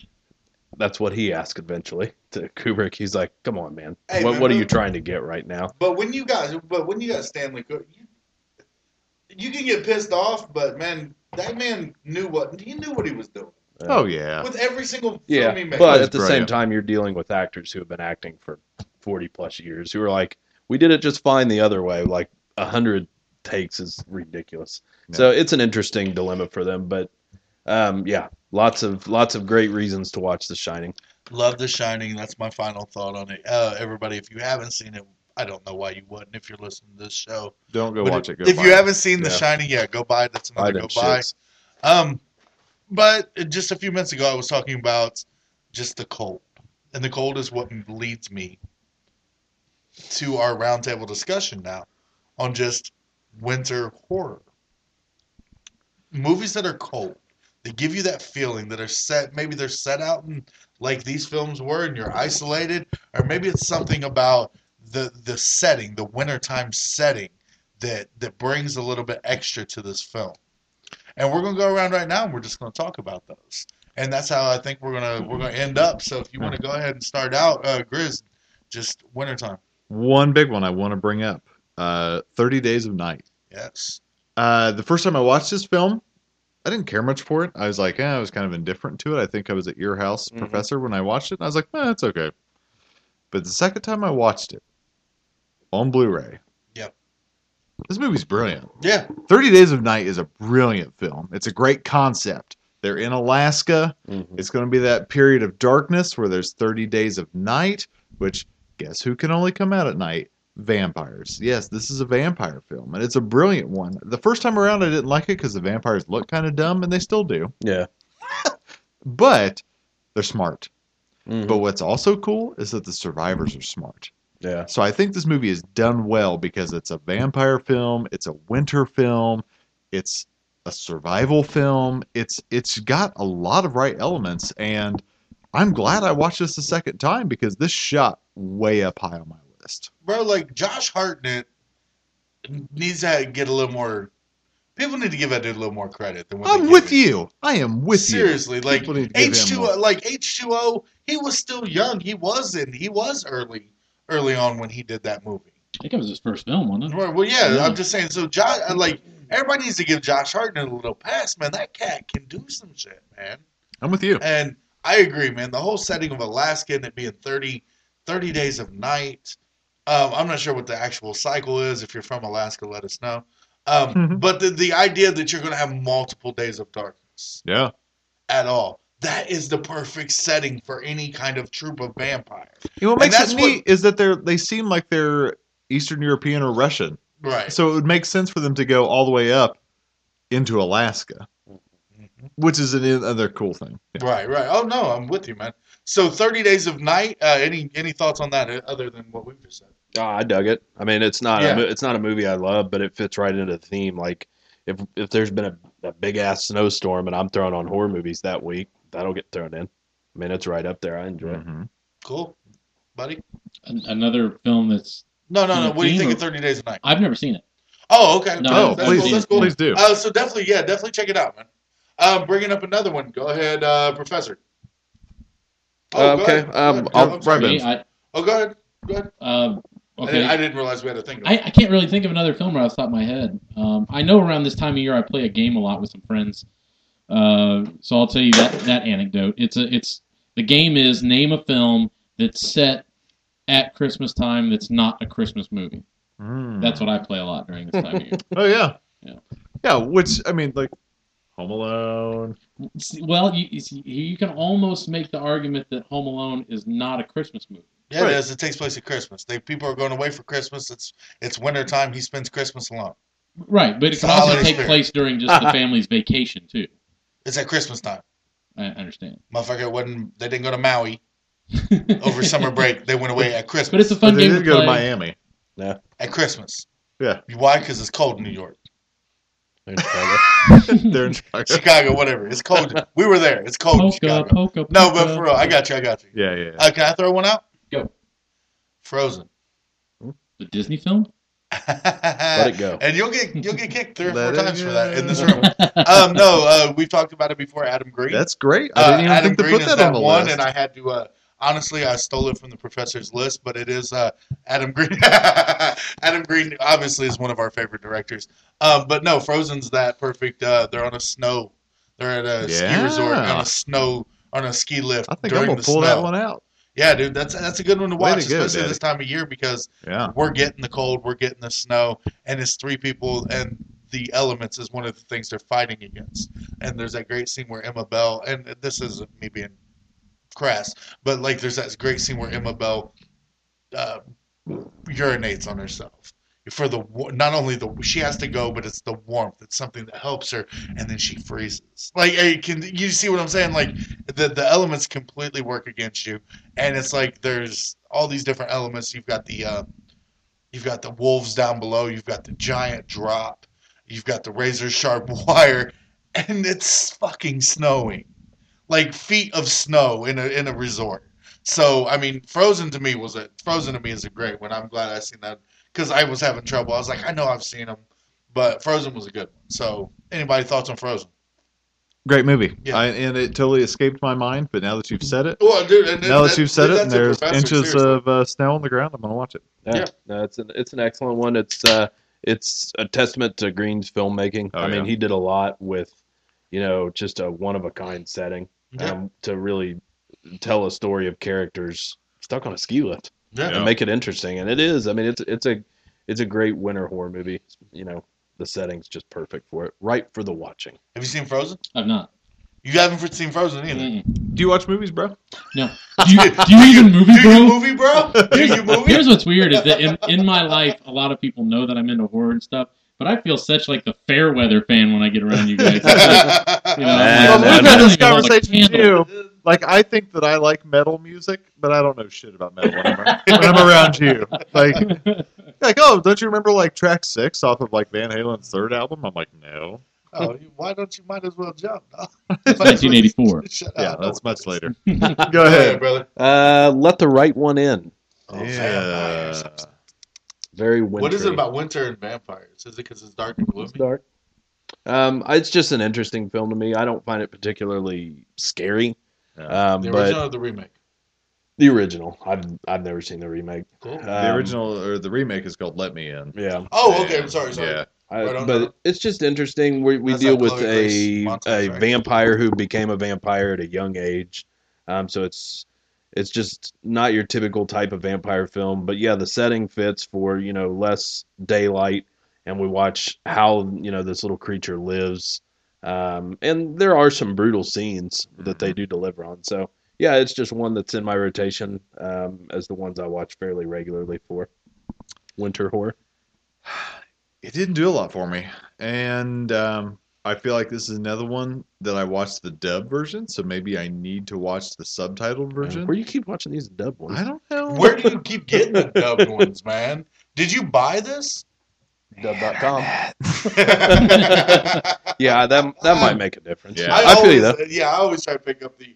I always try to watch the the Yeah. version I have to read. But the thing is, like when you watch movies with Nikki Chicks that you have to read, like you got to be quick. Because I I stopped to ask questions and she's like, you know, like you're missing it. Yeah, like and Who's, the, who's Nikki Chicks? That's my wife. Oh, that's her new nickname now? No, that's been for a long time. I just don't mention it on this show. Bones knows her as Nikki Chicks. She, Professor, did you know she was Nikki Chicks? No, that's her rock. That's her rocker name I like it. from Go back ahead. in the day. It's Nikki Chicks. I'll let it go. I'll let it slide. We'll Nikki it. Chicks, I love you, babe. Bones knows that. That's the reason I've, I've been calling her that tonight. Is because Yeah. when she officiates on another show, we refer to her all the time because she does a lot. You can plug your other show here. You don't have to be shy. No, we good. We don't need y'all. Right on. Cool. Look at him smiling. He's like, I was "Plug like- the show, dog." I was, I was like, show." yeah, we don't. mean, need if you to want, if you want to go to five uh, to seven listeners, I think if we mention the show, we go from No. five to four I hate listeners. you, dog. so yeah, No, but for, no, but when you when you watch it, literally, when I watch mo- certain movies with the wife, and I'm just not following because you know I have to read them and they're quick. Like when it's quick, I just can't keep up sometimes. to be fair, I don't be reading. your wife, aka Nikki Chicks, she's a little quicker than you are. Yeah, she's way quicker than me. so, so I can see that. I can like. I like the bully story of of Let the Right One in though. Yeah. There's just a lot of th- little things about it that make it a decent watch. I did think of one. Um, Ernest Saves Christmas. Uh, it's a possession film where they're trying to transfer the spirit of Christmas from one man to another. Got some good. Um, No, that's called the Santa Claus. yeah. You just you just screwed up. Your They never character. stay old. Look, the They Roy always such a seem clatter new. company. Three little words, please and thank you. Thank you, Joe Carruthers. You got any others? Uh, Troll Hunter. I'm a big fan of Troll Hunter. I think that's a Swedish film, uh, not Norwegian. Um, did we we talked about rare rare exports in the Christmas We did. episode? Did. Yeah, we? yeah. yes. So so Troll Hunter is a fun movie. Um, can you guess what it's about? I, I've Hunting it, trolls. Hunting trolls. Oh, you've They're seen it. huge, yeah. Yeah, they're, they're big trolls, The huge yeah. trolls, like me, uh, me, just me, uh, just Todd and Nikki Chicks watched that. Cool, When it cool. came out. Please quit calling her Nikki Chicks. I I just don't know who this is. me, me, me, and Nicole. And, I just want to sit down on the couch with Nicole and just let her tell me that she's Nikki Chicks. Then, She'll- you then I'll text accept you? it. I'll ever text Then I'll though. accept it. But no, like me, uh, me and uh, just I don't Todd- like you telling me. That me, she's just Nikki Todd, and me, ju- me, just Todd, and Nikki Chicks watched it when it came out. It's Hot Toddy Yeah, now. it I is. Yeah, not just changed Todd. his His name is Hot Toddy. Hot Toddy. So we I watched it love it Troll Hunter. Did you like it? Um, it was it was different for me. Yeah. I didn't exactly get what was going on at first because the people kept going out to the woods and the trolls were huge. I never thought of trolls being that way. Yeah. So I always envisioned these sulky little creatures underneath bridges and Yeah, yeah, so it was kind of different for me. These big tree like, yeah. what are you doing? Stop. Uh, Professor, have you seen Troll Hunter? I have not. Okay, I would recommend it. I recommend just it. noted it. Yeah, what was I'll another check one? it out. Anything else? Storm of the Century. Never seen it. It's fun. Stephen King. Stephen King. Big Stephen- ass snowstorm. Stephen Traps King everybody in. really likes to do wintertime. And trap Very people movies. in under conditions. Yeah. It's kind of in the vein of like The Mist. You've got all these people who Yeah. are trapped in together in a hotel. Yeah. I mean, just not in a movies in the cold. hotel. I'm thinking Fargo, but you know. No, that's uh, That could be a little horrific. There's a wood chipper scene in that movie. Fair, right? fair go. What about uh, Storm of the? Or you said Storm of the Century. what about Dreamcatcher? yeah. That's another that's definitely Stephen- that's winter. another Stephen Never I hate- seen it. I hated it, but starring it- uh, starring yeah. my boy Jason Lee, who was got the butt aliens, right? But aliens? There was everything but aliens. Nowadays, aliens come up people's butts. yeah. I Jason Lee that. was in that. Man. I saw it in the theater when it came out. I Did haven't you seen it. I haven't seen it. That's since. Seattle. I don't. I don't remember. I just, and I. You know what? Maybe if I rewatch it now, I'd, it'd be a completely different movie. But I remember at the time being like, nope. Uh, got some more? Anybody? Is it Wrong Turn four or five? Four. Four. Awful. Which one is Henry Rollins in? Two. Is it That's two? the best Two's one. good. Yeah, that's the one. That's the Joe one I really Lynch. remember. What's up, Joe yeah, Lynch? Joe Lynch. Shout out. The first one is moderately okay. The second one is awesome. Yeah. Yeah, that's where they're on like the reality show or something. Yeah, yeah, yeah. Okay, yeah, yeah, Part yeah. two, yeah. Man, it's been a while since I've seen that, but I remember really digging it. So yeah. So three is with the the prisoners, the convicts, and four is in the the winter. Uh, Yeah. it's bad. Like they ride these snowmobiles out to like this deserted school, I think, and then like the inbred people eat the. That's like a movie about Chernobyl. Yeah, it is Just a- in the wintertime It's instead a, of it being is a Three Chernobylese movie. Right. Beast of Chernobyl. Chernobyl. Right. Uh, Professor, you got any more on the list there? he's got a he's got a whole big list. Uh, of what we look at anymore. let's say anything worth mentioning. Yeah, I I won't run through all of them. Um, a movie I like, David Cronenberg directed, Stephen King again, The Dead Zone. It's not Jesus. the the weather isn't part of the story though, but it's the setting. You know what I mean? So it's not like a winter driven movie, but it's Right. a cold movie. It takes place. There's always snow in it, but it's not you know a big component of it. Um, I mean, is there any? You just want me to list off a few more? Good.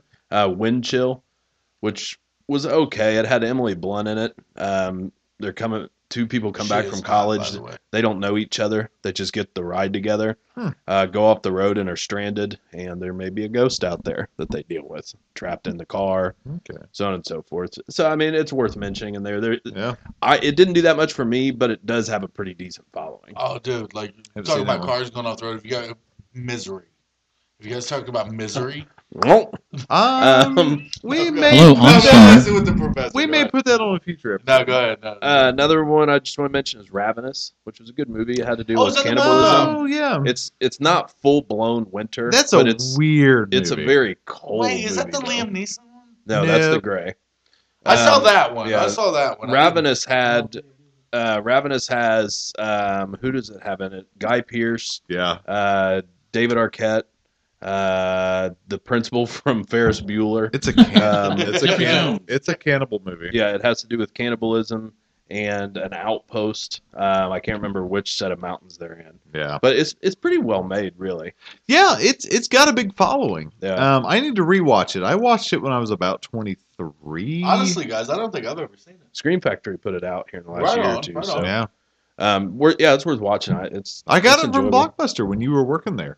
See, I just I I, I ran into so this. many. I ran into this cat, and uh, you remember we were just so starved for anything back then. Yeah, And somebody would come in that I knew when I'd be there hanging out with you, and I'm like, yeah. "Tell me a horror movie. Pick me something out." And this guy was like, "It's kind of a horror movie, but it's more of a weird movie." And so he picked Ravenous. Yeah, man, Blockbuster was so horrible because we'd have these little sections, and uh, the the in between sections, like the action, the horror, the drama, the whatever, were never really good. They weren't because all it was was a holding place for what they called favorites. Yeah. And so any really good movies went to any really good movies went by the wayside. And it was and don't get me wrong, I mean I, I like Friday the thirteenth and all that stuff. But I mean all we really had was the mainstream and stuff that came directly off the new release wall and then we tried to sell that. So like we didn't have a great horror section. Yeah. So it was kind of weird sometimes. Yeah. Any other picks, Can I give Professor? an honorable mention to a to an not a winter movie, but an isolation movie? Mhm. Fourteen oh eight.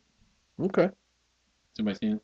Yeah, Yeah. Sam Okay. Sam Jackson. Uh, Everybody what's just looked at me kind of stupid. John Cusack. John Cusack. yeah, yeah, yeah. in the- Love the that movie because he's trapped in the hotel room. Yeah. Yeah. yeah. Phenomenal movie. I hated that movie. Does Yeah, I it? did too. Really? Yeah, It seems like people have been coming around on it I'm the odd man because out. when it came out, man, people ripped it. Oh, I loved People it. ripped that I when just it came love out. the whole but idea of it. It, se- it's, it seems like it's being remembered more fondly. Um, just uh, two movies I want to mention. Um, again, not straight up winner as a component of the film, but as the setting. Uh, Ghost Story and The Changeling, both are which movies I love. Um, Uh, you can pick up Ghost Story. I know on um, Scream Factory. Scream Factory. yep, they put it out. Yeah, just recently. I guess So- I don't. I, I watched Changeling, and I was indifferent. I thought it was okay. I don't remember it being uh, winter. So I well, watched, I mean, even the opening scene where his family's killed is because of snow. okay. I watched Tom Cruise's ex-wife in The Changeling. Nicole Different- Gibbon. Yeah, Yeah. that's a remake, right? Uh, It's not. No, it's Ch- Changeling by Clint Eastwood had Angelina Jolie. That that was What am I thinking of? I'm not sure. Um, Oh, I'm sorry. I, I, no, no, you're the fine. others. I don't know. Whatever Nicole Kidman was then. Birth. I'm Far and Hey away. man, I I have no idea what you're thinking. I'm sorry. I have no clue either. So I'm sorry. Keep going. Eyes wide shut. No, I've seen that. That's a Kubrick film. But yeah, no. There's With what you're saying though, titties in Changeling that. isn't the snow throughout, but Ghost Story Yeah. has a lot of snow in it, I've and I Ghost always Story. watch those two together. They kind of Yeah. came out around the same time, so Yeah. decent watches. Uh, a few I want to watch that I haven't seen: Iced, 1988 slasher. No. The- these are movies I just learned about in preparation for this. Uh, was yeah, Iced, 88 slasher. Um, and then a couple that had a lot of, of buzz around them. One was called My Little Eye, and Devil Times Five. So maybe if you're listening and you just want to jot them down real quick, Hmm. maybe there's something you want to watch or something we want to watch at some point. But Fair enough. yeah, quite a few, but those seem like they had Alright. quite the following. Very good. Yeah. Well, let's wrap it up on this cold winter evening. I think I was thinking of the others. I'm sorry. Fair I enough. looked, I looked it up. Now I'm just remembering the the box art. I'm not mad. I'm gonna go warm up and watch Beetlejuice Hawaiian style now. Yeah. Yeah, with a Hawaiian pizza. Um. All right, wrap it up for a winter horror episode on a cold, wintry night in Muncie, Indiana. Monkey. Monkey, Indiana. Uh, I am one of your hosts. I'm Grizzly Abner. And if you think we left anything out, please let us know. Yeah, don't be cold about it though. Be nice. Oh, joined by my friends Mad Chad. Professor Wagstaff. and our special guest. Dry. All right, friends, stay scary.